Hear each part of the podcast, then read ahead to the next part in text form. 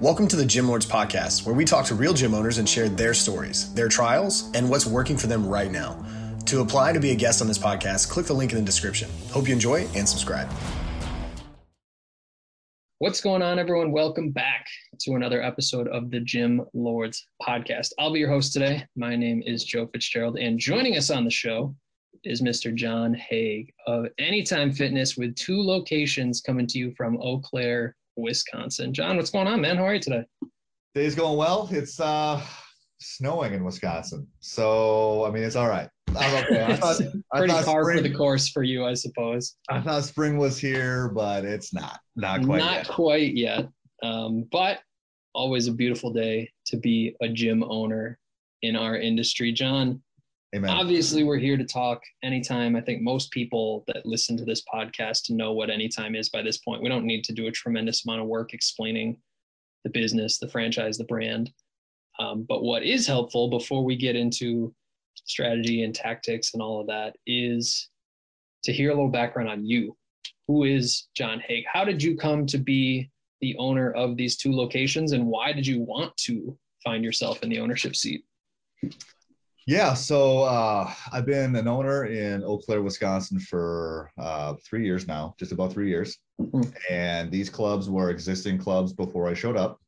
So they've been around for, you know, about 10 years before I owned them, before I bought them. And, um, you know, basically found an opportunity. So before I bought these facilities, I was also working with Anytime uh, in different roles. You know, I was a regional director before I started owning clubs. So I ran a whole bunch of clubs, built some teams. And before that, I started as a club manager. So I ran one facility uh, in Antioch, Illinois. I was working with uh, a great team of people Mike Langley, Cody Mercado. Shout out to them. You know, uh, they taught me the ways of the gym. So, and they had big dreams, goals, and ambitions to grow and to build and to um, have the business sense to find clubs that were not performing well and make them perform well, basically. So we did that for a, a number of years. Um, I was with that team for about four and a half, five years. Uh, and we went from, you know, I guess one specific, sorry about that. We, went from busy one gym club, owner life. I know it's like leave me alone. So sorry about that. No worries at all. Uh, we went from one club you know, in the in that span to I think we built up to about 15 clubs or so within that time period. And um, uh, I went from you know running one to running a bunch and building teams and learning how to do that on the PT and membership side of things and everything that's included with that. So it's been a fun journey so far. Yeah, and uh, and a lot of gym owners are most of our audience are gym owners themselves, and so fun journey so far is one way to describe it. A lot of people would say, yes, it's great. It's everything I ever wanted. And also the biggest challenge in my life, one of the most interesting and stressful things I've ever done. Um, and so I'm sure that there have been hurdles and challenges for you along the way. We'll certainly explore that. But for you with these two clubs, like we said, most people know what Anytime Fitness is. But if I'm to walk through your doors today, what's available? Right? Because there are a number of different services that you offer. What can I sign up for? Sure. So everybody knows what anytime is. They know all the standard stuff about anytime fitness, but the biggest thing that at least what I'm trying to do in my facilities is be that coaching club. You know, I want to be that club where members know that they have accountability from start to finish, that they have somebody on their side, a coach to help them and whatever they need to be helped with. If it's accountability, uh, program design, nutrition, you name it. So that's one of the main things that I like to tell people if I'm on the phone with them, if um, they inquire online for a seven day trial, whatever it is, I really like to dig in and, and identify how myself and my coaching staff can play a bigger role in their lives. So that's number one. When someone walks through my door, that language is being spoken to them in some fashion to identify what their true goals are, what they need. Now, if they're you know, a big bodybuilder coming in here, they probably don't need me too much besides giving them a high five, smack in the butt. Later, bro. You know, see you back by the the, the, the squat rack or something. But right. Um, so that's one of the biggest things is the coaching aspect of services that we provide, and that can be anywhere from a one-on-one environment to uh, a group training environment. Yeah, and and anytime has really rebranded itself as a coaching facility more so than the the head-to-head competition with the big boxes right? The planet fitness the 24 hours all of these things. Of course there is still the open gym aspect right? The eft revenue is a huge portion of this but yeah. with such a renewed focus on things like personal training things like group training and just making sure that we're able to meet people where they are and help them that's where anytime has really differentiated itself at least in the recent years. And so give us give us a bit of an idea. Obviously before we ever have the chance to talk personal training group training and what's going to be the best fit for the lead that we're speaking to we have to get them in the doors in the first place. And so for you guys what's been success in terms of marketing to to generate leads to walk through the door first and foremost?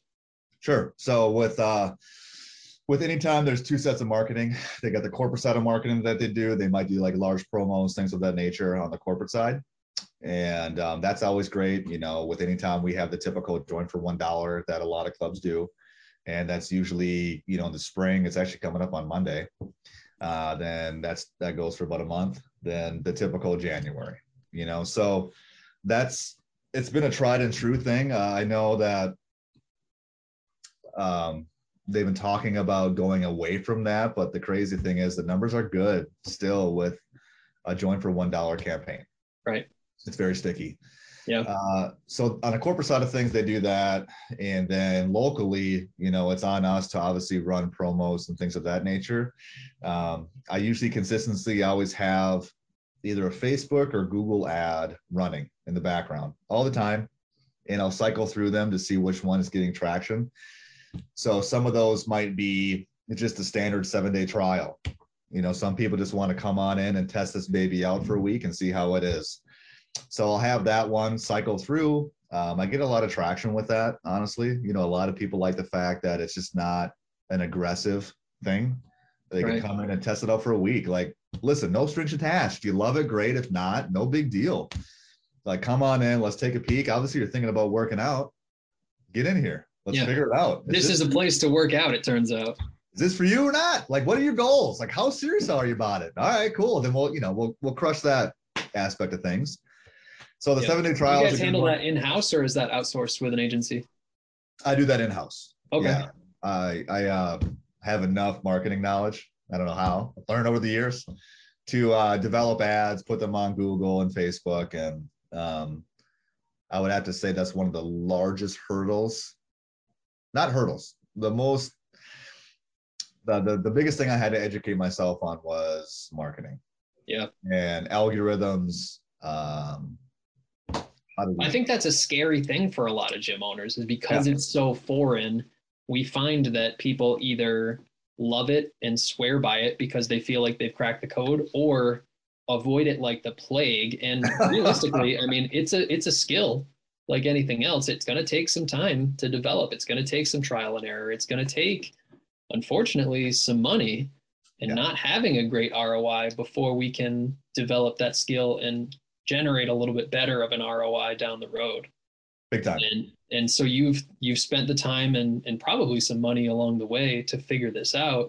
Mm-hmm. How successful is it for you now? How many I guess the the scoreboard of this is leads in a given month. Is that something that you guys track? Yeah. So um, I don't have the numbers up on me, but uh, yeah, when we run like promos and things like that, you know, I'll track and even like just a standard ad because I want I want to have something running all the time, typically. And I might spend more or less on my ad campaigns in a given month than I do at other months. So typically during the summertime, I'm not cranking up marketing dollars in the summer Right. Wisconsin's one of those places where, you know, kind of like New York, uh, it gets warmer out. People are outside getting some cardio in, going for hikes. They're yep. on the boat. They're eating bratwurst here in Wisconsin and drinking beers. They're not really thinking about yep. joining a health club. Um, usually in when I'll start cranking things up is probably around August, September. You know, school's going to be sure. back in session for the kids. And I know those moms and dads are like, time to buckle back down and get back in the gym routine, you know? So absolutely. And so, I mean, uh, everyone listening knows about the seasonality of yeah. fitness, and it's it's been a thing for decades, right? To play devil's advocate here, you say you're kind of leaning into that momentum, and when people are joining, that's when we're putting more money into it. Have you considered doing the reverse of that, and when people aren't thinking about it, ramping up money then, and then when people are thinking about it, pulling it back a little bit? Yeah, so it's kind of funny, um, given uh, the time of year, and I just completed an expansion of one of my locations. Okay. So uh, we doubled the size of one of my footprints. So actually, I'm I'm about ready to do like a marketing push. We got the join for a dollar starting on Monday, but I'm gonna do a a big marketing campaign um, either Monday or the week after uh, that's focused on training. Uh, we, do, we, do, a lot of groups and stuff, right? so a, that's a it's it's springtime right now, so that this is kind of going to be the reverse of like what you talked about, where usually moving into summer, I might not do a three month or uh, you know six week, eight week challenge, whatever, like whatever my campaign is going to be. I might not not do that typically now. I would just wait until yep. late summer. That's so yeah, it's we're gonna we're, I'm gonna t- actually test that baby out because I got some things coming up where the timing is correct, where I just did an expansion. Yeah, that's a that's a really really important point and one that we shouldn't easily forget. Marketing for a $40 a month open gym client and marketing for a $1000 a month PT client are vastly vastly different. Yeah. How have you guys found success in once we have members in, right? They're signed up. How are we steering them towards group or PT or some form of higher ticket membership? so it out it it begins uh, like right when you talk to them on the phone when they walk through the club they need to know it's it's about that language. They need to know that the majority of what you do inside the club is revolved around quote unquote coaching. It's revolved around training. Yeah so you gotta you gotta speak the expectation language. of it right? Correct. They gotta know like you gotta you gotta speak that language just like you're a coach you know you're not training them. So since i used to coach I used to train people before I started even running clubs way back in the day. And um, you need to have that verbiage. So they hear that right away. It's whispering in their ear. They hear coaching. They hear they got one on one and group and whatever that we do, they're hearing that. So we have an evolution that we bring them through. If I don't close them at point of sale on PT, which I'm going to try to do if I if I hear the things that they're telling me, you know, like, hey, I, I don't have a game plan I haven't been here since high school. Uh, my knee hurts. You know what? There's these little tickers that'll come, and I'll be like, "Well, listen, Jim, you need a trainer. Period. I don't trust you here on your own." And uh, you know, I'll, I'll do my thing, and and do it. But if they get past me to where they're like, "Oh, you know, whatever," then we have a system where I'll set them up with a consultation with a coach, a hangout, talk about some goals, and depending on who they are, I might even give them you know, a month in the house to test out some of the things that we have. I got no problem with that. You know, mm-hmm. I feel I've had a lot of success when it comes to not worrying about the hard clothes, but more of the soft clothes for people and giving them a test run of what we do versus trying to sell them, you know, six months or 12 months of group or whatever, or even like a, a quote unquote 21 day reboot that we do, which they're great. It's, uh, you know, depending on the club, it might be anywhere from 90 to 120 bucks for that reboot challenge. Not challenge, but just a reboot. Those are fun. But the reality is, how about I just hold off a week? I dial that person in with what I think they need from their coach. And all of a sudden I sell them on a 12 month group training package versus the reboot. Yeah. Yeah, I think I think that fitness gets this really negative reputation for used car, sleazy, sell at all costs sort of mentality. Mm-hmm. And we get so focused on on the metrics of it and improving, squeezing every last dime out of it.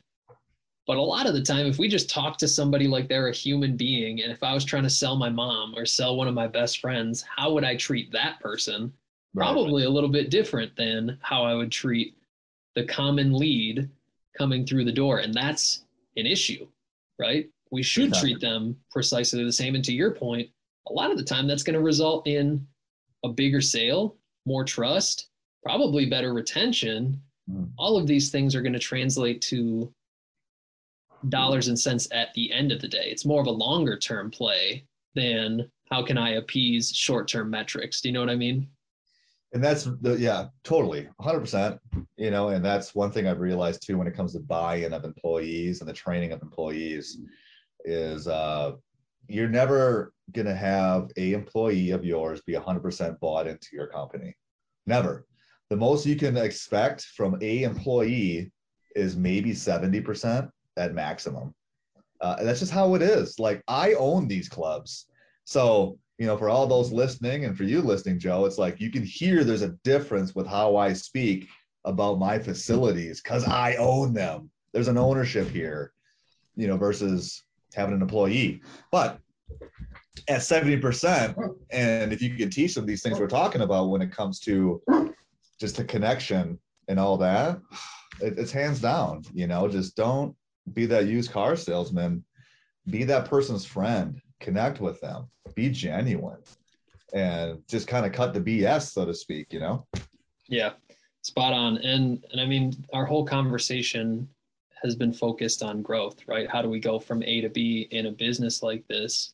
For you guys, do you think your focus will be more on membership EFT growth? Do you think your focus will be more on PT and group growth? Is it somewhere in the middle or something that we haven't even talked about yet? What does that look like for you guys? Yeah, so it's, it's going to be definitely skewed more towards uh, uh, PT growth. Uh, we got a decent PT revenue here.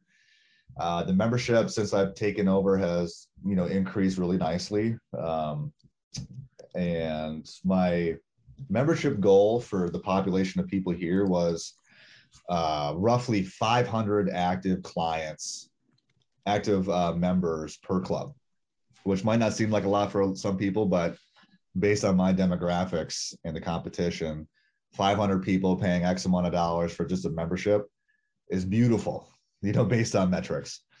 And then I want to have, you know, a certain percentage of my personal training, you know, from that. You know, if that's 20, 30% someday, it'll happen. But um, PT is definitely the where all my focus is because if even though my my focus is on personal trainings consistently i'm still going to gain members oh yeah if, I, if i'm screaming out to the public about my coaching and what we do people are still going to join here just for a standard membership right so but the focus is on pt and growing that yeah Yep. successful businesses in this sort of model and whether it's anytime whether it's snap or, or another independent option, successful businesses can generate just as much, if not more, PT revenue than EFT revenue. And that can really, really help the bottom line. And if we're to track it more as like a revenue per member than just how many members do we have, that can completely change the perspective on it. Like when we us as an industry previously it was just how high can we climb that membership count how many bodies can we shove through the door anytime as a franchise and a lot of businesses have followed suit have switched perspective on that and okay maybe we don't need a thousand two thousand three thousand members. Maybe we can serve this pocket of people that we have at a far higher level. We're going to charge them for it right? We're going to ch- value our time and our service. Right. But they're going to get better results. We're going to have just as good if not a better business. Everybody wins in the end. You know yeah think I mean? about that. Like you're going to have less members but the average cost per member is triple of yeah. what it would have been. And that's less wear and tear on your equipment. That's less people to manage from a less declined cards every single month. You know what I'm saying? Like, hey, you know, and you got happier members because the majority of them, hopefully, are training and they're mm-hmm. getting results. They're in these groups, they're making friends, they're having, you know, barbecue parties with Sim and Sam and Susie and whoever. I mean, it's just you want to uh, it's creating that uh, community within a community. Spot on. Yeah, and and so one thing that I think is incredibly helpful, and like we said, most of the people that listen to this are gym owners and they get it. Um, and and it's one thing to talk about all of this in theory. Yes, it's going to work in the long run, um, but of course, there's always going to be challenges and hurdles. And fingers crossed, man, we don't have another pandemic coming down the pipeline. But do you anticipate, whether it's internally or externally, any challenges for you guys when it comes to hitting the metrics and the goals that you're looking to hit? challenges. Um, when it comes to the only thing would be uh, well the only challenge is basically reaching the people that i need to reach you know what i mean uh, the only challenge is the marketing side of things i would think.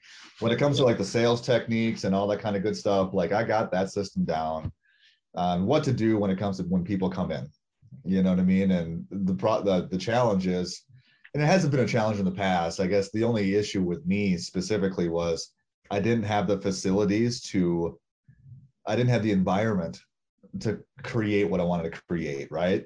So now that my expansions are done and everything is kind of ramping up now after three yeah, years. The foundation is laid. Now I, what's the let's go. I know the foundation is laid and now it's time to, you know, spend thousands of dollars a month on PT marketing and and uh run some promos and let people know what we do and get them in and just let's see what happens, you yeah. know? Yeah. Let's let's roll the dice a bit right? Let's see what happens. Let's yeah. throw a whole bunch of money on it. You know i got the system in place. Let's put some money into marketing and rock and roll man. And hopefully that money comes back and, and a little bit more money comes back on the back end. That's that's, that's really the goal of this. It's not just throw it out and pray that it comes back. Hopefully yeah. more well, than and if you're actively you know like with your business and you know other businesses if you're actively you know online checking metrics is, is are things working? If you're an active owner and you're good at that marketing side of things and you can make the tweaks when you need to if things aren't kind of moving in the direction you need to so you just got to be active with it. That's the kicker john is that typically businesses in our industry are phenomenal at the fulfillment side. It's getting people in the doors to the first place. So yeah. I think you're not alone in that. I think every single gym owner listening to this wants to get a bit better and a bit more efficient on the marketing side. And it's hard, hopefully that this will work for you. So we'll have to check in with you again down the road and, and see how this goes. Um, yeah, it's probably a pretty know. good place to to begin to wrap this whole thing up. Before we sign out of here entirely, yeah, I want to give you the chance to tell people where they can learn a little bit more about your clubs. Obviously, anytime has corporate website, but do you guys have a specific website or specific social media that people can go to learn about your two clubs? Yeah, so if uh, if there's people in the area that are curious about Anytime Fitness, um, again, I own the Gulf Road and Birch Street locations in Eau Claire, Wisconsin. Um, if you if you're on Facebook, we have a Facebook presence, so just type in you know Anytime Fitness Gulf Road or Birch Street, and those will pop up. All the information's on there. Uh, obviously, with AnytimeFitness.com, that's the main website that corporate has. But then there is a gym locator, and you can see my Gulf Road, Birch Street uh, locations on there, where they're at, where they're located. My staffed hours is going to be on there, what some offerings are. And um, like I said, we are running that membership promo starting on Monday, which is super cool. So it's join for a dollar. Exciting time it's a good time. Yeah, this is a great time for the podcast. So join for a buck. We got a lot of uh, group training things going on. You know, so if you if you need some accountability, you need a coach. You want to have some fun. You finally want to get results. If you want to get away from those fad workouts, that's what we do, man. We have fun here. We kick it into gear, and we get you somewhere, right? Yep. So let's just uh, stop telling yourself no and just give me a call. We'll figure it out. Love that. Spot on. Man, this has been a whole bunch of fun. And John, I really appreciate your perspective and, and your openness when it comes to how you guys are running the operations and the business side of Anytime. I can't thank you enough, man. I'm excited to see what the future holds. And like I said, we'll get you back on down the road and, and check in on you. I appreciate that. Yeah. Thanks for the thank for the podcast. And uh yeah, we'll chat again soon. Appreciate it. Absolutely. To everyone who tuned in today, thank you as well. Don't forget if you want to be notified about future episodes, hit like and subscribe. If you're interested in joining us to talk about your business model within the industry, click the link in the description, fill it out. Our team will be in touch with you soon. And as always, until next time, Gym Lords out. Thank you for listening to this interview, but Don't go anywhere. We still have two more incredible interviews coming right up inside this episode. But if you're a gym owner that's looking to get more clients, keep them longer, and make more money, head to the link in the description of this podcast and schedule a free leave your credit card at home consultation with one of our business consultants. You see, here at Gym Launch, we've helped over 4,000 gym owners across the world increase their sales, take home more money, and build the business of their dreams. And it simply starts with a phone call. Click on the link in the description of this podcast to schedule your call today. Now, let's head into the next interview. Welcome to the Gym Lords podcast, where we talk fitness business with fitness business owners who are in the trenches doing work, changing lives in their area. I'm your host, Dominic. Today I'm here with my guest, owner of My Fitness Answer in Lutz, Florida, Steve Hieskell. How are you doing today? Doing great, Dominic. Awesome, man. I'm excited to have you on. Let's just not waste any time. Tell me what My Fitness Answer is all about. Well, My Fitness Answer is all about um, basically the beginning is just uh, training people and getting them to learn how to do the exercises correctly, nutritional counseling. Um, in my population, the clients range from seven years old all the way up to 97 to superior athletes to physically challenged people.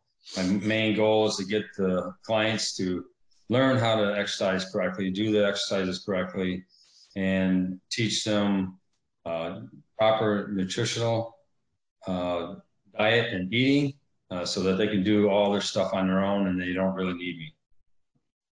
Awesome. We're going to dive in a, a, little bit more into the details of all that. But first, give us a little bit of history, a little bit of background uh, leading up to this this current incarnation of your business. Okay, so when I was uh, working at a company, I uh, actually bought a couple of pieces of fitness equipment from a friend of mine, um, and I worked at this company for about 18 years. And he needed another trainer, and he asked me if I wanted to be a personal trainer. And I've been exercising for quite some time from then. And I actually trained with him for a while. And I thought, you know, you know what? I'm just going to quit my job and actually go out on a limb and uh, start this new career. And I did. Um, it started out slowly. I only had about 20, 20 uh, hours at the beginning, and then uh, beefed it up and I ended up getting up to about 65 hours a week. I was a personal trainer for approximately about a year. And then he ended up asking me if I wanted to be a manager. It was a private training studio. Uh, there was only two of us. He was the owner and then I was the, the manager and uh, head trainer along with him. I stayed there for about approximately five years and decided to go on my own, start my own business. Uh, that took me a little while uh, spent a lot of money on uh, building and equipment, probably about around $150,000 of equipment I had at that time, 3,600 square foot facility. Uh, did that for a while, and then around 2008, um, the the recession hit, and then I lost probably about half my clients. So one of my clients, I asked, "What should I do to make my income uh, adjust to it?" And he said, "Well, you could do uh, bricklaying or you could be an electrician. And he says, you know, it depends on what job you want. If you want a real man's job, and I got sucked into a bricklayer. and so I did that for a while, but I still did personal training at, at night uh, with my athletes and stuff. And then it started picking back up. Uh, I ended up actually switching over to being a substation electrician in Ohio. Still did the personal training at night while going to school during the day too and then I ended up moving to uh, I ended up uh, moving to a different position, uh, and then I ended up leaving there, uh, and then starting my own business over somewhere else where it was full time. It was the same business, but uh, a different location, and I got to work full time there. So I stayed there, uh, and then I ended up moving to New Mexico, doing um, the training also, and working in my older position, as substation electrician, until I got back hours. And then I ended up moving here in Lutz, Florida, uh, still doing the substation electrician, personal training. Uh, kind of stopped that just for about six months. And then my wife said, you should start that back up. And I did. It was probably the smartest move I did because uh, New Mexico, there wasn't as many where I was living at. I couldn't get as many clients. Here, I'm in an area where there's uh, the HOA I'm in, there's a thousand houses. So around me. There's 5,000. So I ended up starting my own business up, uh, making my own website. Um, I didn't have a website before. Um, well, I actually did, but it wasn't really that good. So I started a new website. And the reason why I wanted to do that is just to uh, have full control of the website. I had to do marketing, so it was a long road, but it's it's getting there now. And and now I'm doing online training with my app. I'm doing Zoom fitness training, um, either nutritional coaching or training people, or we're just watching them and talking them through the exercises, um, and along with the personal training that I do here in my studio.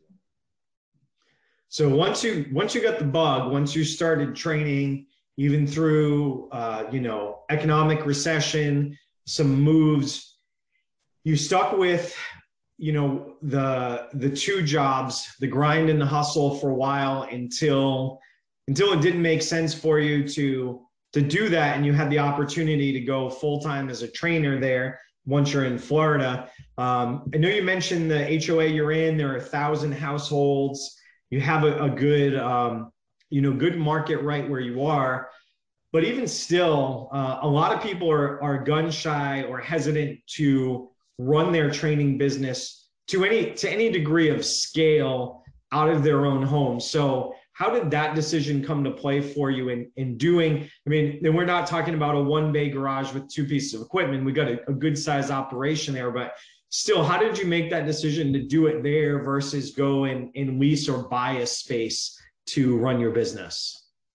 Well, uh, the main thing was uh, the cost of uh, renting space. Um, I've had a couple people come to me and ask me about it. I didn't even ask how much it was, but I know that when I was had that 3,600 square feet, um, I was paying, I think it was $3,600 a month for leasing the space of that on top of the equipment. It was a pretty big nut that crack, and I was, you know, always worried about it.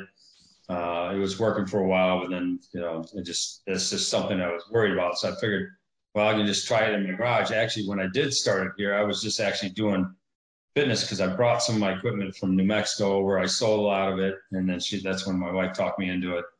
Um, and then I just realized that it's I'm going to save a lot more money that way I can gradually build up. If I want to move it out of here, I can. Uh, but right now, I wanted to get my feet planted. Um, and then, so place that I'm at now, there's a thousand houses, but I don't have as many people as what I thought I'd get here because uh, they still really don't know about me that much. Some of them do. Plus, there's a high level uh, country club that has a fitness facility that has like probably six trainers there too. So I've had people come as far as probably 40 miles four days a week. I have one guy that trains with me six days a week. He's not that far away from me, but most people are two to four days a week, and they travel anywhere from probably, I'd say, five miles is the close, closest range, except for the people that live here, to the 40 miles away. So they come here, they value the, the trainings, they see that they're what they're learning over the other trainers that they've had in the past. And I just had a guy on Zoom Fitness today that just actually just got ripped off. I'm pretty sure for the whole last year because he oh. was just completely exercising wrong. Oh man, uh, yeah, that's uh, that can be heartbreaking for sure. So a couple of things um, I want to make sure that I'm hearing right and and kind of to, to summarize. One is you really you mitigated your risk. You bought or or rented or bought you you know you come into this house where you've got space. It's already you know um, you know within your budget within your means to have it and so the risk is pretty low you don't have to go out and sign a lease you don't have this big overhead and that's possible because your style of training is primarily one-on-one personal training so you don't need three four five thousand square feet to have big groups to have all these things it's it really allows you to execute what you do still at a very high level without needing a large footprint. So not a lot of compromise there also. Correct. Yeah, and we we train anywhere from one to three people at a time. So when we do three, my wife joins in, and we you know we have a whole circuit set up for them, and it it varies because it's like a husband, wife, and daughter. So they're all different levels of training. I've trained, you know, a seven year old with his mother once. So it's just that, and most of my equipment I had or I sold and moved up to the other one with just little extra money. So I end up getting top quality equipment. Probably only bought like three pieces of brand new equipment. Yeah, so it really it it was more a matter of opportunity, risk, but not ever compromising the type of training you wanted to execute. And you alluded to it a little bit. Um, this isn't, you know, we're not using, you know, old, you know, low quality, broken down equipment. You've got some a few really high end pieces of equipment that somebody might not expect to see anywhere outside of an LA Fitness or or a big chain gym. Correct? Correct. Yeah, uh, free motion. Have Star Trac. Have uh, Helix lateral trainer, um, water water uh, rower, um, Arc Trainer, recumbent bike, a CrossFit bike, boxing bag. I have a vibration platform, um, bodies. I think it's Body Smith or something like that. It's a Smith machine, um, uh, Gravitron pull up, assisted dip. So several pieces of equipment. Are, are have you had many people be surprised that they come to an in-home gym, quote unquote, and see the the level of equipment, the assortment that you have of uh, of things that they might, you know, may have not been expecting to see in such a facility? Pretty much everybody that walks in here is shocked.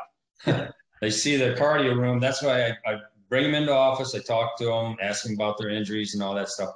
And then when they're ready, I take them in a cardio room show them that, and they're actually really surprised because of the quality that I have. And then when I open up the garage door, the three car garage, like, whoa, this is a legit gym. I said, I never expected this. It's better than some other gyms. And the beauty of it too is that they don't have to wait for anything. I can set everything up. They actually get a better workout when they do it this way. Yeah, yeah, for sure. Um, when it comes to having the gym attached to your home, uh, were there any downsides, any challenges, uh, logistics, not having your garage be available for parking, zoning issues, anything like that that that weighed against it? Uh, obviously, ultimately, you're doing it and executing it well, but were there any was there any potential downside that you you had to work around? Um, well, so just to tell you a little bit more, I um, actually put a mini split in there. I have it air conditioned, heated.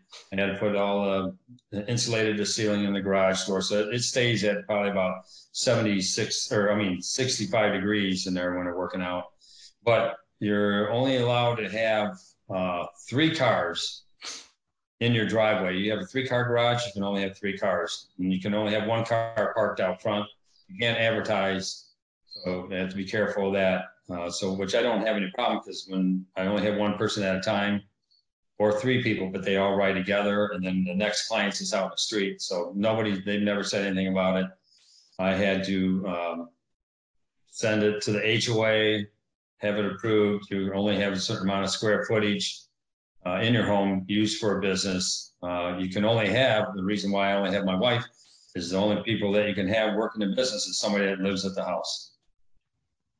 Got it. Got it. So a lot of that was HOA appeasement. Don't want to get in in hot water with them. So and, and then you know it's the frame of reference just to bring it back. It's like you know you're you're in a garage, but you're in an area where it gets hot. So it's not like just open the garage door. If you're in the middle of June, July, August, open the garage door isn't isn't a good plan uh, for temperature wise. Is it? Is there any consideration there with the HOA? Also, can you have the garage door open when you have people working? So that's the, another thing too. You're not actually even if you're not having a, a gym there, you're not even allowed to have your garage door open for a long period of time.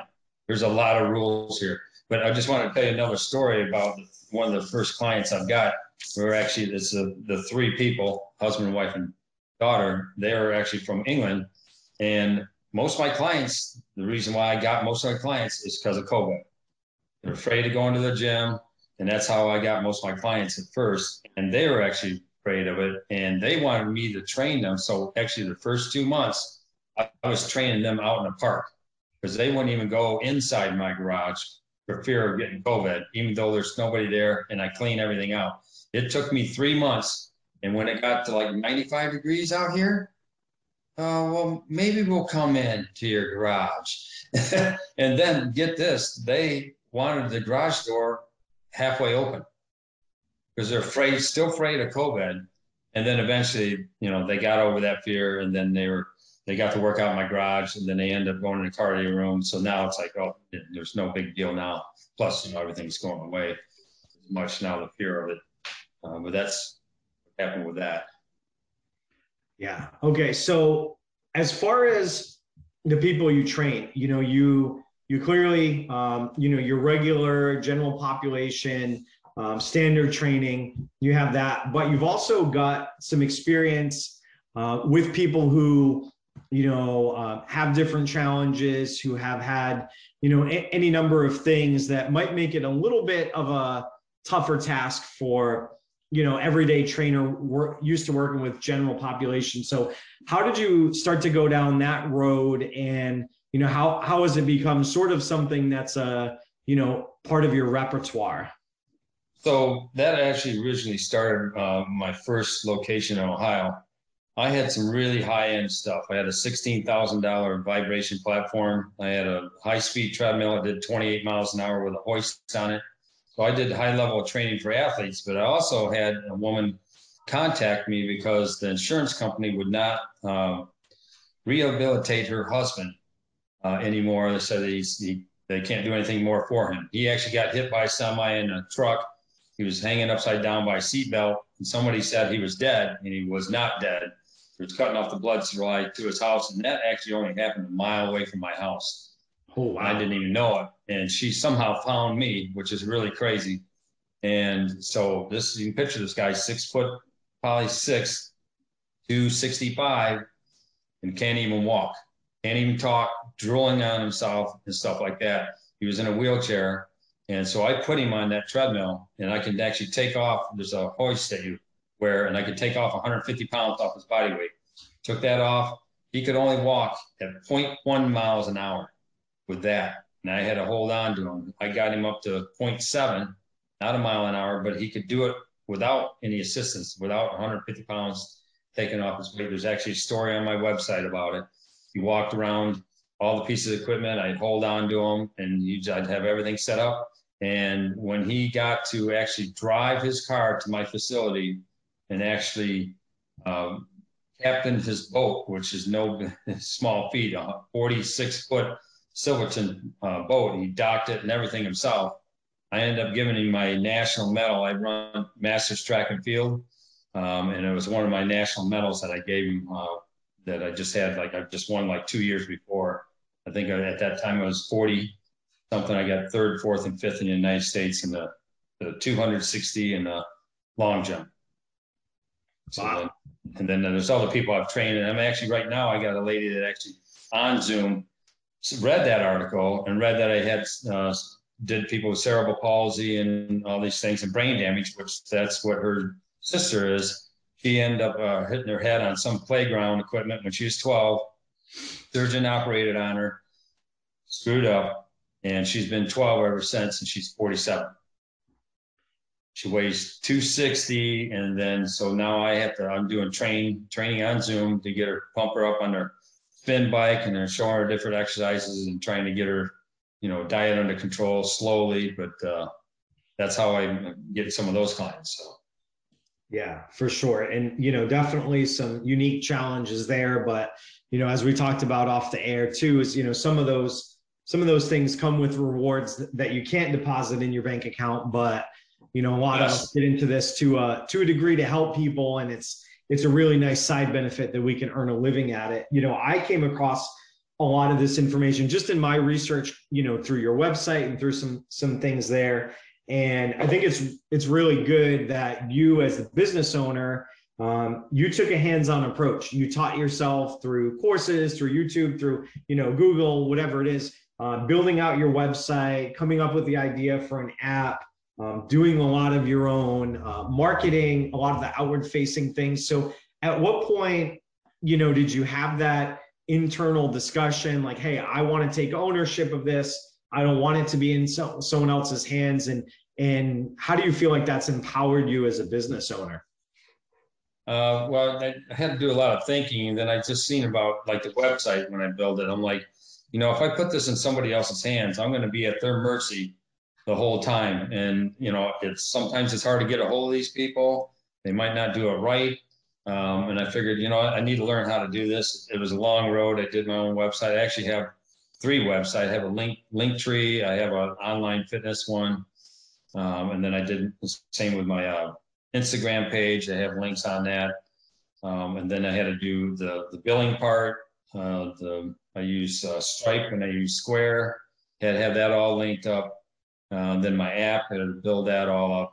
Um, so basically, I was just wanted to make sure that I had control of it. It's a lot of work. Most people won't even do it. It's it was very time consuming, and now I got it pretty much dialed in. Uh, but that's basically the reason why I went that way. Um, and then the marketing, I'm just working more on that. I didn't really do that much on the online stuff. I was mainly getting my website built for the private uh, personal training, and then I ended up doing that. I actually had that site for over six months, but didn't really do anything with it, and now I'm going full speed ahead on that. Yeah. So you are starting to also take on the task of do the marketing and and getting that brand awareness out there yourself also. Correct. So what what avenues are you attacking first with that? Where do you feel like the best ROI for your time and effort is going to be?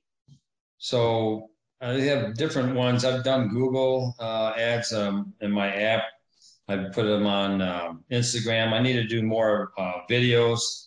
Uh, I have my wife in a lot of the videos, so I need to actually post more uh, weekly videos on Instagram um, and do just like one package instead of I was actually spreading myself too thin is what I was doing. I was advertising too many different things, so now I'm more just advertising two or three main uh, bullet points uh, of what my fitness training packages are, um, and then uh, trying to think what else I was doing on that. That's pretty much it. Just trying to get it down like that. I got somebody working on a funnel program for me right now, but that's going to be a couple months from now. Get that done. Yeah. Okay. So as you continue to, you know, we're about three years or so into into this iteration of the business.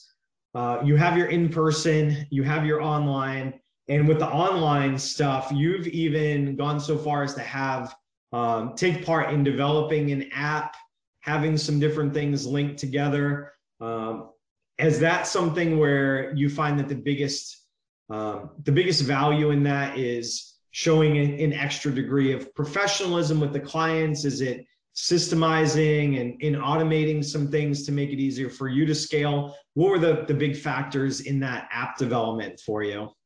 Um, I think the most important thing is accountability. So I can I can send them the workouts and the diet plan and the meal plan. They can actually modify it on the on the way.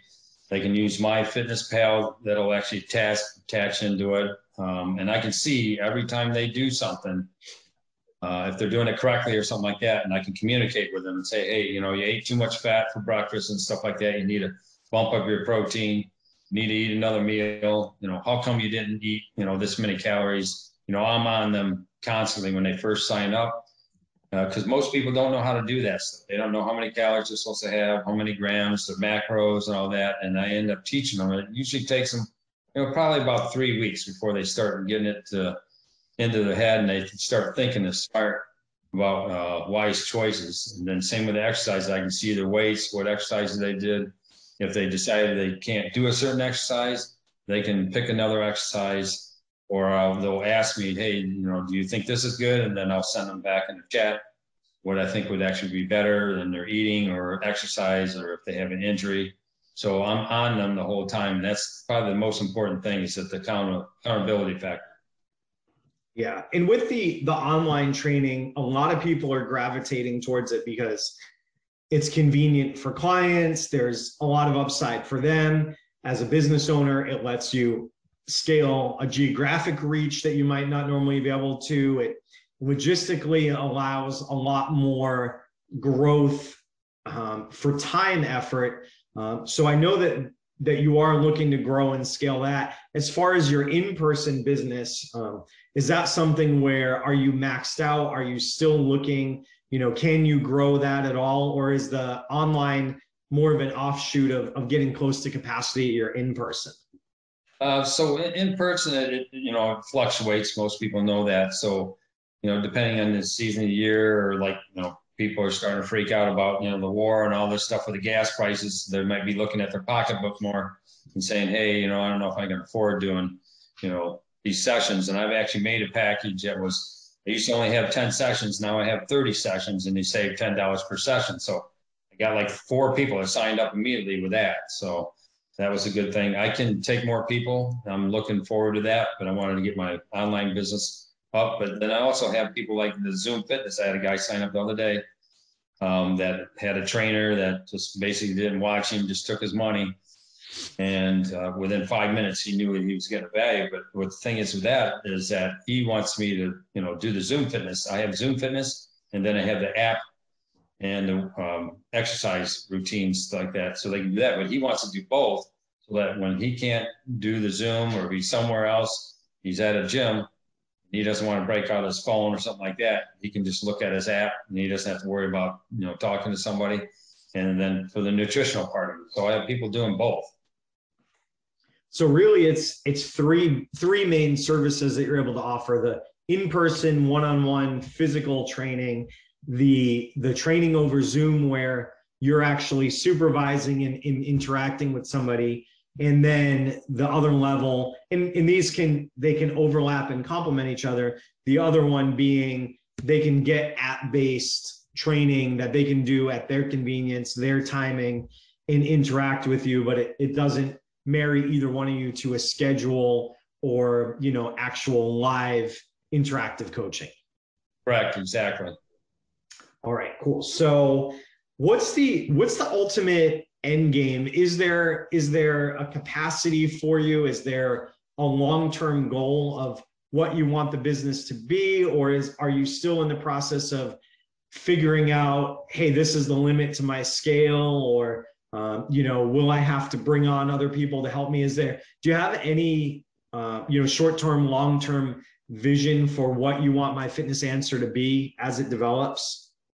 Hey, so currently, right now, I actually work seven days a week. So That's a lot. Uh, and my hours on Saturday and Sunday are seven to one. So I'm trying to keep it to that. But I'm trying to shoot for, I don't know, 40, 50 hours, possibly of private training studios hours. And then online. Um, so that so the 40 to 50 hours could include the Zoom trainings because that's going to take up an hour. But actually, that's a 45 minute session. And then whatever time I have left, I would want to dedicate to the online app. So I really want to bump up the online app uh, part of it and try to get to where I'm like it, you know, you know, my golden goose would be t- uh, ten to twenty thousand dollars a month. Got it. Got it. So this is something where, um, you know, you're not putting any artificial limits on yourself. It's just a matter of stair stepping. Where's my trade off for time hours, work life balance, but also being able to impact as many people as you can and and scale the business to whatever that level is going to be. Um, that doesn't require you to be 24 7 365 exactly yeah because that's what was killing me when i was doing it uh, back in the day when I was doing 65 hours. I mean, there was one point where I actually did 16 trainings back to back. Wow. I actually ended up, um, and I know about your readers, but I actually ended up asking somebody about what should I do because I wanted to get a, a, burger, the biggest, sloppiest burger I could get. And somebody talked me into this veggie burger, which was actually really awesome. But I ended up getting a, and I don't hardly ever drink it all, but I ended up getting a shot of tequila uh, that night. and some some guy ended up giving me this big tumbler of uh, probably about 12 ounces. I was done. yeah, yeah. I mean, after 16 sessions back to back, I feel like all bets are off at a certain point. But yep. Um, you know, it looks like you're going in the right direction. Um, last question for you, a little bit philosophical here. Um, is there anything that you wish you could go back, tell your younger self something that you you wish you knew sooner um, about where you'd end up, how you would do things. Is there anything that stands out for you that you'd love to go and, and tap younger Steve on the shoulder and say, "Hey, you should know this"? Yeah, so I actually had one of my clients. He actually does advertising for me. He does really good. He's done my logo and all that stuff. And he told me, he says, "Don't start too big," and that's what I actually did. I started too big and I wish I would have started smaller and worked up um, because then that's when I had that, you know, that big nut that had a crack at $150,000 of equipment and then had that 3,600 uh, square foot with $3,600 a month on top of that.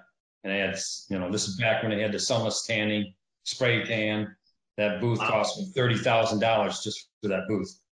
So uh, he, he was right. and that's what I would say to people to start slow and, you know, just look, plan everything out I, I think that's wise advice. And it sometimes you can, it's easy to dream big. And I don't ever tell anybody to necessarily, you know, not think it, but it's good to have that big goal, but make, make sure that you don't take on so much that it's a stressor for you, right? We get in this to yeah. help people to enjoy the process, get the rewards that we come with. So, you know, yeah, don't, don't take on more you know so much so that you're you're struggling because it'll I think it'll translate to the service custom you know your clients will see it. And it, it really takes a lot of the joy out of the business. Exactly.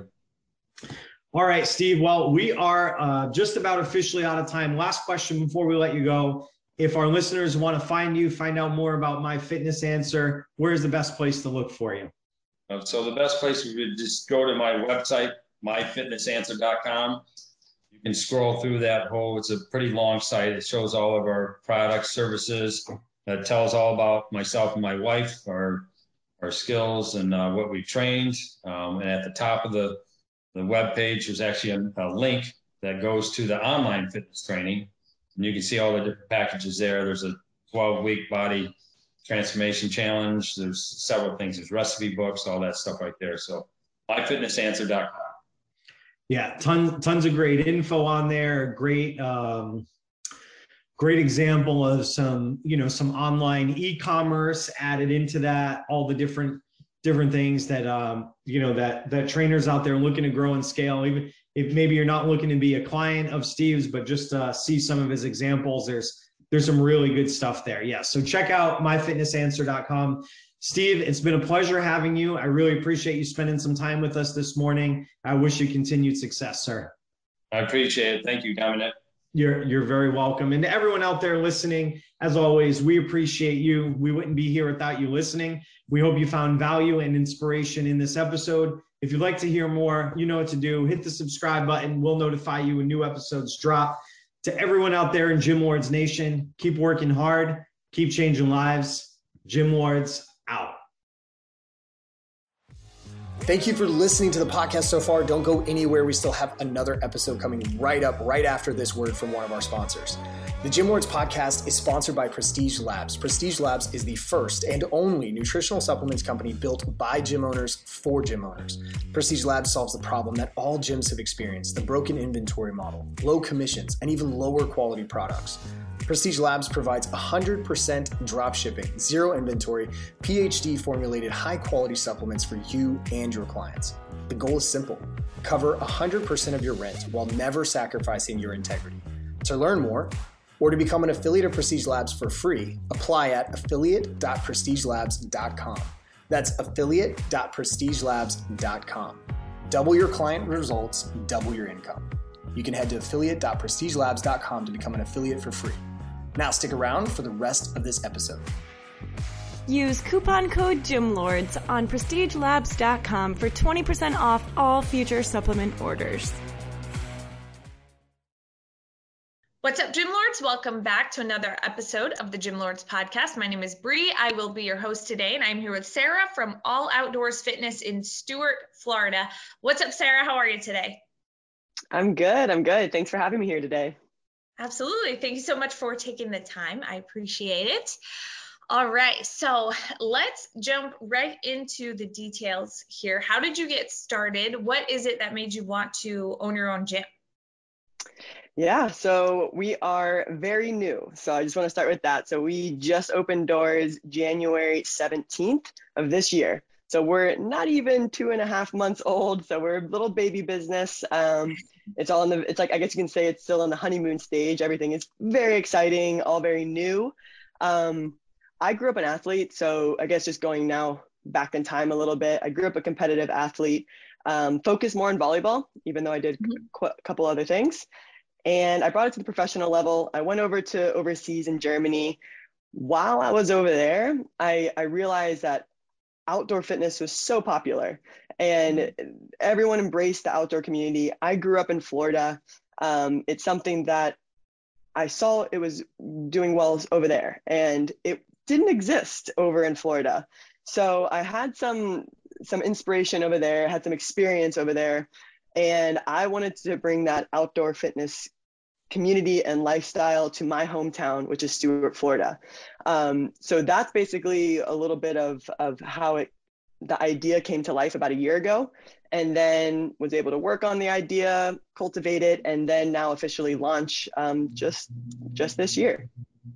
That's awesome. Okay cool. So your business model your design is all outdoors or completely okay yep cool. so it is yeah it's not a hybrid model i know that is sometimes where you have maybe part of a gym and there's maybe a little bit of an outdoor space, but we are fully operational, all outside, um, and it's fully equipped. So it's not like you're feeling like you're just in a backyard with maybe one dumbbell. It is it is still a fully functional outdoor fitness space, um, and it's it's has a very tropical vibe. We're here in Florida. It's we really made the space extremely aesthetic um, because mm-hmm. that is one of the biggest um, differences from any other traditional gym setup is the physical space itself. Right. Wow, that's so cool. Okay, so now what is your business model itself look like? How are you structuring things? Are you offering group classes, private sessions, semi privates? What does all of that look like? Mm-hmm. Yeah, so I wanted to really make it personal. Um, it is small group classes, that is the main offering. I wanted it to try to simulate basically how I grew up training my whole life, which was in my small teams of probably no more than 12. Maybe we were a little bit higher in, in the collegiate level, um, but very small. And that's how I grew up training. And when I stopped playing volleyball and I would go into these massive group classes, I even as like a recent athlete, I got super overwhelmed and I was almost like, oh, am I doing things right? I'm kind of, uh, I was just very intimidated and I mm-hmm. wanted to bring much of a more personalized small group class that I could feel like we were training like a strong team in each class. Mm-hmm. Um, so, with that being said, we have small group classes, no more than 10 people. That's the main, I would say, offering. I do have one on one. So, if, if people aren't ready to jump into that still group class, still can still be intimidating for some people's level if they're not there yet. I do offer one on one trainings and I'm also doing sport performance. So I do have some one-on-one um, athletes that I'm working with from volleyball players, basketball, tennis. Um, I'll have a lacrosse player, which would be my first one coming up in April. Um, so yeah, that would be like the breakdown from small group classes, one-on-one, and sport performance. Got it. Okay, cool. So now, how many members or clients are you serving overall?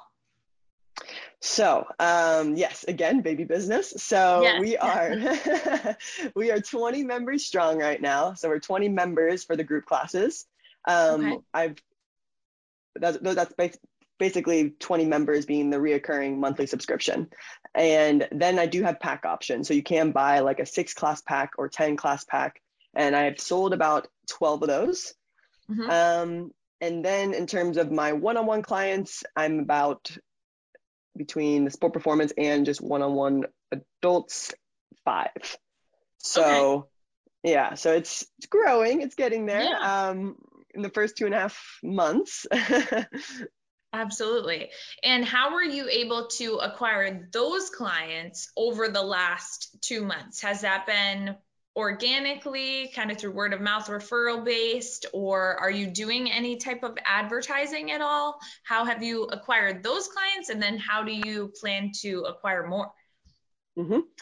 I would say I I have dabbled in a little bit of I have spent a bit on marketing. Um, just a, I would say the bulk of the members came through word of mouth. So that was really the the core that has now been here. It has, has been through referral basis or even starting with friends and then friends of friends, and now they're bringing. Uh, so it's been a little bit of uh, it's a it's a small town, so it, I think that was how we initially got started. Um, mm-hmm. I have now gone into testing with Instagram ads and Facebook, some Google ads as well. Um, not a massive conversion there. I would say it got a lot of traction onto the page and onto the website, and it not a great conversion, honestly. So I would say my, I guess, best performing has been definitely the word of mouth and referral base. As of mm-hmm. right now, I know as as it starts to grow and get more and more, I need to go a little bit harder into into the marketing and trying to get uh, or converting, I guess you can say, those leads through the online channels. Um, but yeah, I would to answer your question, word of mouth has been the strongest for me so far. Okay. And when you are running ads on Instagram, Facebook, Google, what kind of offers are you running? What is it that's grabbing people's attention and making them want to come into the gym? Or come mm-hmm. to the gym, rather, not necessarily into the gym. Yeah, yeah, it's always funny. Um, so I would say what I was trying to strategize is what I think is the USP is the basically the space itself. So it is so different. It doesn't exist here in at least our town in the city that we're in. It is the the outdoor tropical um, space that we have.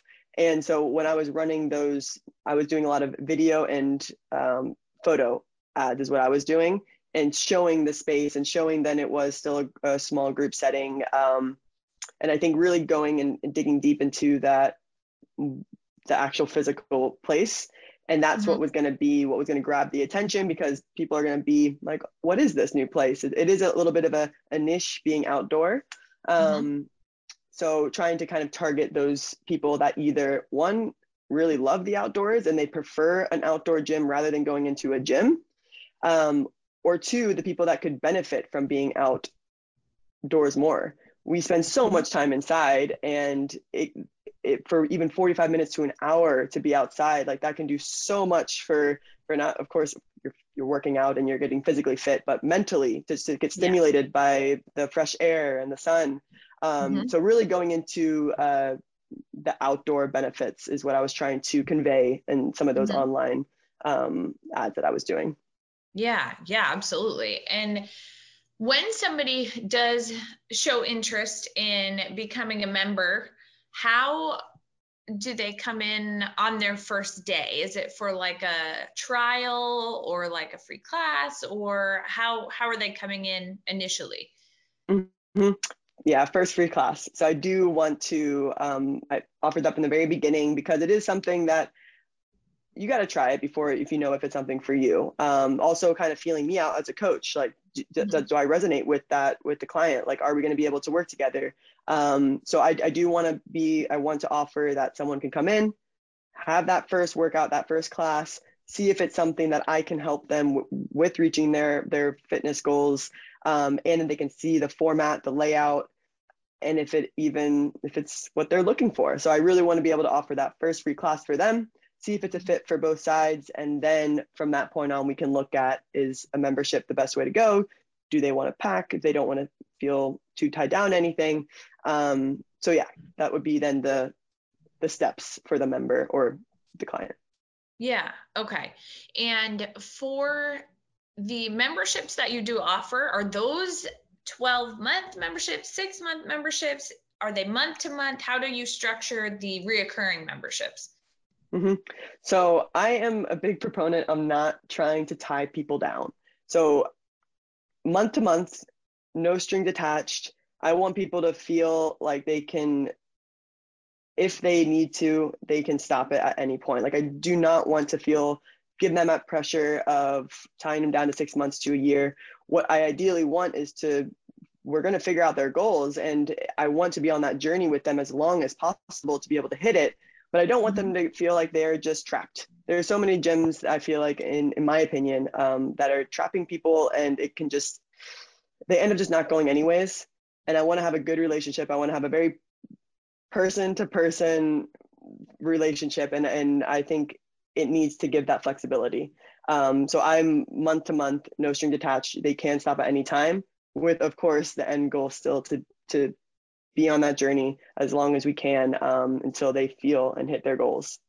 Yeah, yeah, absolutely. It's so funny. There's like two sides to that, you know, like Yeah. it's either like there's they're month to month and we don't want to tie them down, or it's like they need to be committed to actually reach their goals. Yeah. You know, mhm. so there's like two there's two sides to it. And for myself, it's like as far as serving the clients, it's like I'm somewhere in the middle, I guess.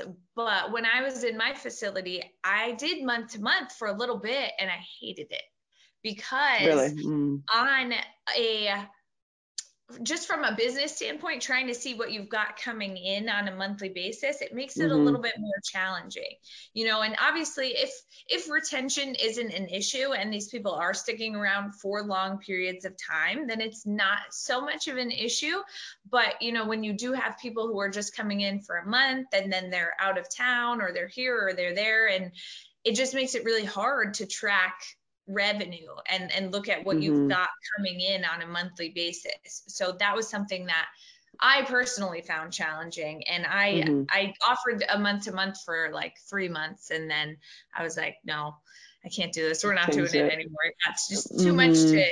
track of you know so Yeah. it was just it was easier to just get people committed and obviously then you you do need to make sure and this is a really important point that the level of service is there the value is there continuously you know? It's not something that people are just signing up for and then you know not getting the value that they signed up for originally. I think that Mhm. that happens a lot in um in some gyms and it kind of puts a bad taste in people's mouths because then it's like you know you don't want you don't want people to feel that way at your facility.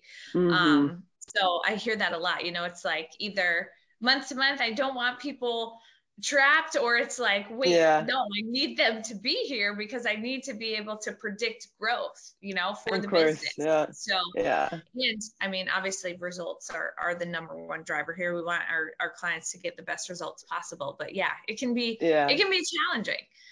For sure. And I, I guess that's something too that I'm being so new, I want to have open ears. Like I'm trying to be mm-hmm. so open and I want to be talking to the to the current members and maybe that's something that we could end up going to as well. Um, Yeah. I think right now I, I do want to be a sponge and I want to be taking feedback from from everyone and to maybe obviously implement it, not just listen to it and say thank you, but really like Right. really actively listening and maybe that could be something that will be adjusted um, but right now that's what i guess we'll be uh, starting with Yeah, yeah, absolutely. It's good though that you know you are um, open ears because Mhm. a lot of times, even just coming into the business, we decide like this is the way it's going to be, and then sometimes it doesn't always work. Not to say that what you're doing isn't working or isn't going to work, but a lot of people get into that mindset like I'm doing it this way. This is the way that it's going to be, and they're not willing to change at all and they're not Mhm. willing to listen to their members or they're not willing to listen to other people that have been there before or you know and they're just like nope we're gonna do it this way and then Yeah. it work and then it's like too late and it's like man um, Right, so right. that's good that you know you're you're open ears um Mhm. so now what does your where are you, where are you looking to take this thing? Like, what are your goals? What are your main focuses for this year? Um, What are you what are you trying to do overall? I, I guess. yeah yeah so i mean the, the overall mission of all outdoors is to help people feel their their best physically and mentally so that's like the core mission that i'm trying to accomplish with all outdoors and right now um, it is more focused on the workouts. So that is they're coming in for their 45 to 50 minute workouts. We have a variety of different classes. Um, but with that end goal, or I guess in the next year, I do of course want to be growing the members to my goal is about, I would say 50 members by by December um, or going into the next year. Um, I want to start to offer regular yoga classes. So I think complementing the workouts with regular yoga classes, that's something that I really want to do because I think that's the 360 full that everyone can benefit from to help physically and mentally. I want to be able to offer yoga classes and potentially get into more of like a mobile. Um, so currently, right now on Saturdays, we are meeting in either parks, beaches to kind of even get out of the space and just mm-hmm. embracing different parts of our city um, outside, of course. And maybe going into that a little bit deeper. So potentially getting this again is a, something to vision, um, but basically a van setup that we're able mm-hmm. then to go and bring the full equipment because right now it's a little hard um, i can put some stuff in my car but i can't bring everything so right. maybe going into where i'm able to bring a full setup that i can then put into parks or beaches and have really amazing great outdoor park type workouts um, as well as having our say home base or like the headquarters as in our space right now so having mm-hmm. basically the split um, I can see this being really cool um, and really community driven, being able to then set up in different parts in different areas, not only just staying in, in our little uh, 1200 square foot space. Um, so yeah. then branching out, getting a little bit mobile, but still embracing the outdoors. Um, this is where I would love to, to take it. Yeah, absolutely. That would be awesome. I mean, that sounds so great. The the building itself or the area that you're normally in sounds really cool. Um, so yeah, that would be amazing to even take it outside of that and get into parks and beaches and mm-hmm. things like that. And just that really separates you from a lot of other places, you know? So yeah. that's yeah. very cool. Um, what do you do like when there's bad weather? Does your does yeah. your space outdoors have some type of roof or covering or how does that work? Yeah, that's a that's a very common question. Um, yeah. so for Florida, one of the other we're in South Florida as well. So anyone that's not familiar with Stuart, Florida, it is South Florida. So it's we hardly have winters. um, our winters are cold fronts. Um, right. So with that being said, there is then the rain that we're dealing with. So yeah that is something that right now it's perfect. We have really, I've only had to cancel, I think, one class so far. Um, moving forward, it is a little rain when it's like that misty rain. We're going through it. Like those, I call my warrior workouts. Like you're just gonna get a little wet. It's Florida, it's hot. It probably feels good. Right. Um, the days that it is like those torrential downpours, yes, I have to pull the plug and say, okay, we, we, we have to cancel this class. No one gets penalized. Um, you're able to keep your class if you already reserved it. Um, in basically for the future, we are going to, we haven't installed them yet, but we are going to get um, a bit of overhead coverage, but I still want it to be very aesthetically pleasing. I don't want to just put a roof over our head. It's going to be, yeah. um, they're called sunshade sails basically. So they're like those little triangle pieces that you can, yeah. um, okay. they're still breathable. Yeah, they're a little hard to just explain, but it is going to allow a bit of overhead coverage with still feeling open. Um, mm-hmm. So this is going to be that we'll, we will set up probably in the next month or so, which really helps with the sun. So that is going to be able to provide a little bit of shade, um, as well as then helping with some of that rain. That if it is not a torrential downpour, we will still be able to get then a full um, workout under those as well. So right. a couple little things that we'll be adding. Um, but uh, yeah, that's how, that's how it will be. Okay, cool. Yeah, that was the like the first thing that I thought about is the torrential downpours because I know sometimes yeah. it gets, a little, gets a little crazy with the rain. So I was like, hmm, I wonder how that works. So yeah, all right. Yeah. Well, I mean, you got it figured out.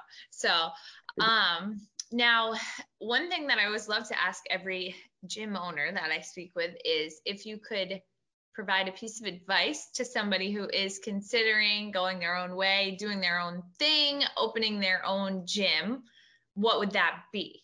Um, and I mm. know this is still something that's a little bit newer for you, but even mm-hmm. like the biggest thing that stood out to you along the way throughout your journey, or or the biggest thing that you've learned mm-hmm. uh, thus far.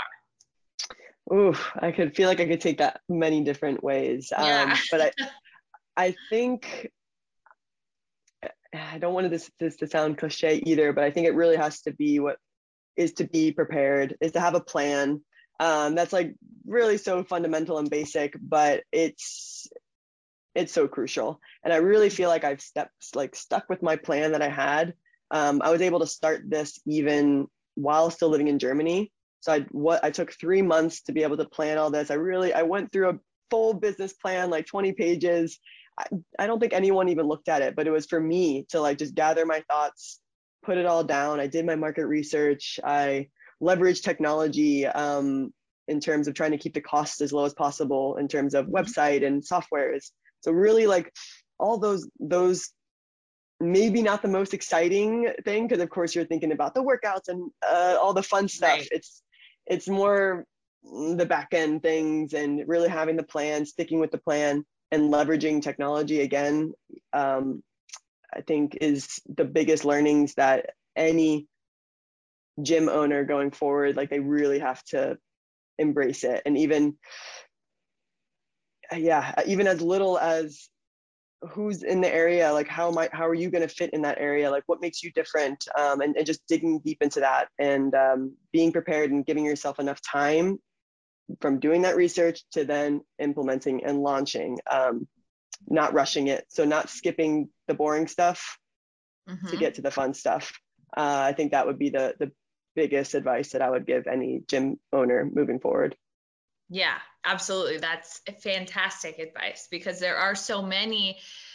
It's like sometimes it happens, you're a personal trainer and you've built up a, a, pretty good client base and then everybody's like you should just do your own thing you should open your own place and you're all like excited about it and like mm-hmm. you said the fun mm-hmm. stuff the training the people the things that you love to do you know and then a lot yeah. of people just end up jumping into it and then all of these things come up along the way and they're like wait a minute I didn't expect that to happen, or I didn't know this was a thing, or you know, so really kind of stepping back and doing the boring work, like you said initially, mm-hmm. to set yourself up for success is huge. yeah, so. yeah, definitely. It makes for smooth sailing. Um, as I mean, of course, there's going to be a couple yeah. little waves and a little bumps, but at least it sets it in the right direction um, rather than just jumping in there and then it can blow up in your face so fast.